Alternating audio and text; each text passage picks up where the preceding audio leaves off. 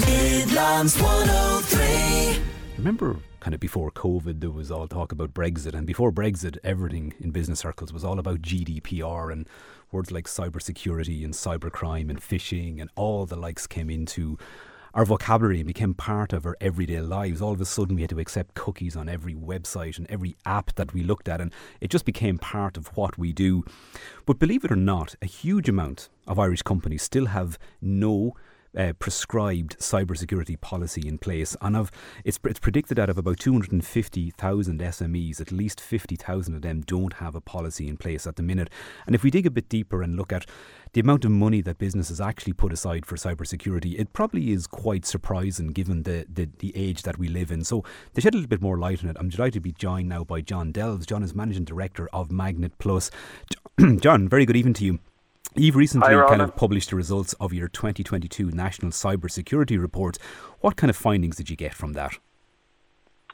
Yeah, we, we were, um, first of all, thanks for having me on the show, Ronan, and uh, really appreciate it. Uh, we, we were really surprised by some of the findings. It's the third time we've done this survey, and we're still surprised, for example, that um, you know 50% of Irish businesses haven't implemented a, an email security solution to prevent cyber threats and attacks, and that's obviously one of the most common threats that businesses uh, face. Um, another one was that almost one third of Irish businesses spend less than 10% of their IT budget in cybersecurity. And in terms of information and relying on, on updates, um, about a quarter of customers, um, you know, rely on social media and blogs for their information, which mightn't be the best um, actual sources to, to refer to. Um, so I think we were surprised, you know, as, as you go through the report and the analysis, just the general lack of awareness that there was out there on, on something that's a very, very real threat that all businesses, no matter where they are in the country, if they're in Mullingar or, or Athlone or in, in Dublin or Cork, uh, face these threats. And unfortunately, uh, these threats are increasing and, um, you know, there's, there's been a, a number of very high profile examples that have happened and of course, even even recently with the, the invasion of Ukraine, like there was a lot of uh, expectations that there may be cyber attacks issued from Russia again, and we know there was some quite significant ones over the past year or two. But uh, interestingly, from the report as well, John, um, there seems to be a lot of ambiguity in companies as to who is actually responsible within the company for cybersecurity. Yeah, and I, and I and I and I think the responsibility ultimately has to lie with the, the managing director, the CEO, or, or, the person who owns the business. So I think in the in the in the corporate world, it's the CEO. I think the buck stops with them. Um, you know, as a CEO, you're responsible for ultimately for the, the, the, governance of that business, for running it well, for making sure all your checks and balances are in place. And, you know, most CEOs would come from either a commercial or a financial background.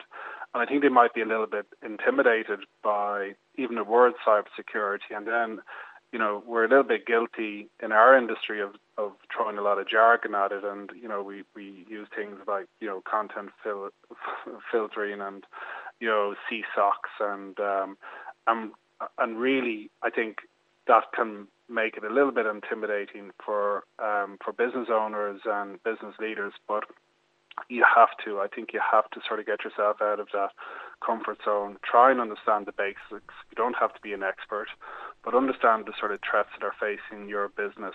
And it's why we feel, you know, doing something simple like a, a vulnerability scan, which basically mimics what hackers are trying to do to get into your network and tells you, you know, where your vulnerabilities would be if a hacker tried to, uh, uh, you know, attack your your business.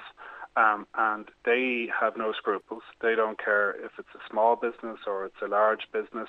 They look at it 24/7. You know, they don't wait nine till five while you're in the office, and they're just constantly trying to see, you know, what what weaknesses uh, you have. But I think the the message I would say is, if it's your own business or if you're running a business, you have to sort of take responsibility of this. You have to do it from um, a, a, good governance perspective, but don't feel intimidated.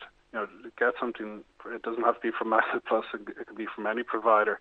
Do a vulnerability scan. Check what your weaknesses are, and don't be, you know, doing it afterwards when, you know, the, this threat could really impact your business. And like give examples, KP, the, the snack manufacturer in the UK, it, it completely decimated their production in February. They weren't able to get stock onto the shelves um, in, in the UK. We all saw how it crippled the HSE in the middle of the pandemic.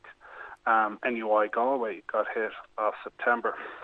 And what you don't hear about are the cases where businesses are very reluctant to actually talk about the cybersecurity attacks and the, and the, the ransoms because it'll damage their brand and, and damage their credibility.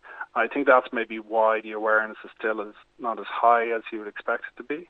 Um, I suppose it's awareness and it's, it also comes at a cost as well. But interestingly, when you mentioned the HSE, what people maybe overlook as well is even though the response could have been perceived to be slow and it was quite cumbersome and took a while, it probably was a very proactive and, and quite an efficient response. So a threat like that can knock a business out for six months quite easily, and at least the HSE had the resources for it. So again, I suppose puts the focus on it. But Magnet Plus, you are offering basically a free vulnerability assessment tool in partnership with Exponential E. Can you tell people more about that and how they could maybe avail of that?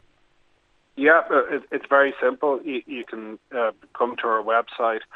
Um, you can you can contact myself, Ronan. Uh, if any of your if any of your listeners, you know, feel free to give them my, my mobile or, or contact me on LinkedIn. I'll, I'll personally look after them, and it's it's very simple. Um, we just ask a, a one-page uh, form to fill out. Uh, we go and do the vulnerability scan in partnership with Exponential E, and really, what they're doing is just testing and identifying the exploitable gaps, you know, that you would have in your current setup, um, and and really mimics the actions of the most effective sort of cyber security criminals in the world. And this has become very sophisticated uh, over the last few years.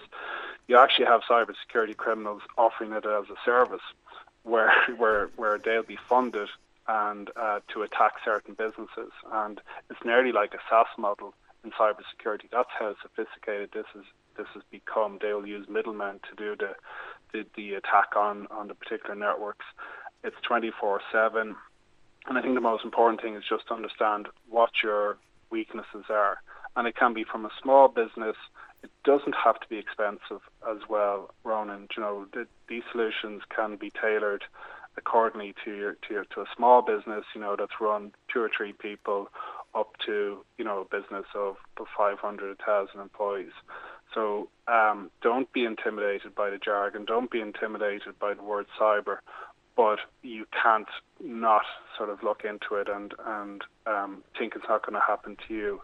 Um, it doesn't really care what size of business you are. It doesn't care if you're if you're in Mullingar. It doesn't care if you're in London it'll it'll find your weakness, it'll attack it and it'll exploit it. But it's it's and like those what, spam texts that we get. You kind of look and go, who gets caught by these? But the reality is, if only one in five thousand or ten thousand actually hits home and, and gets a response, that is successful because, as you said, this is 24 7, it's global.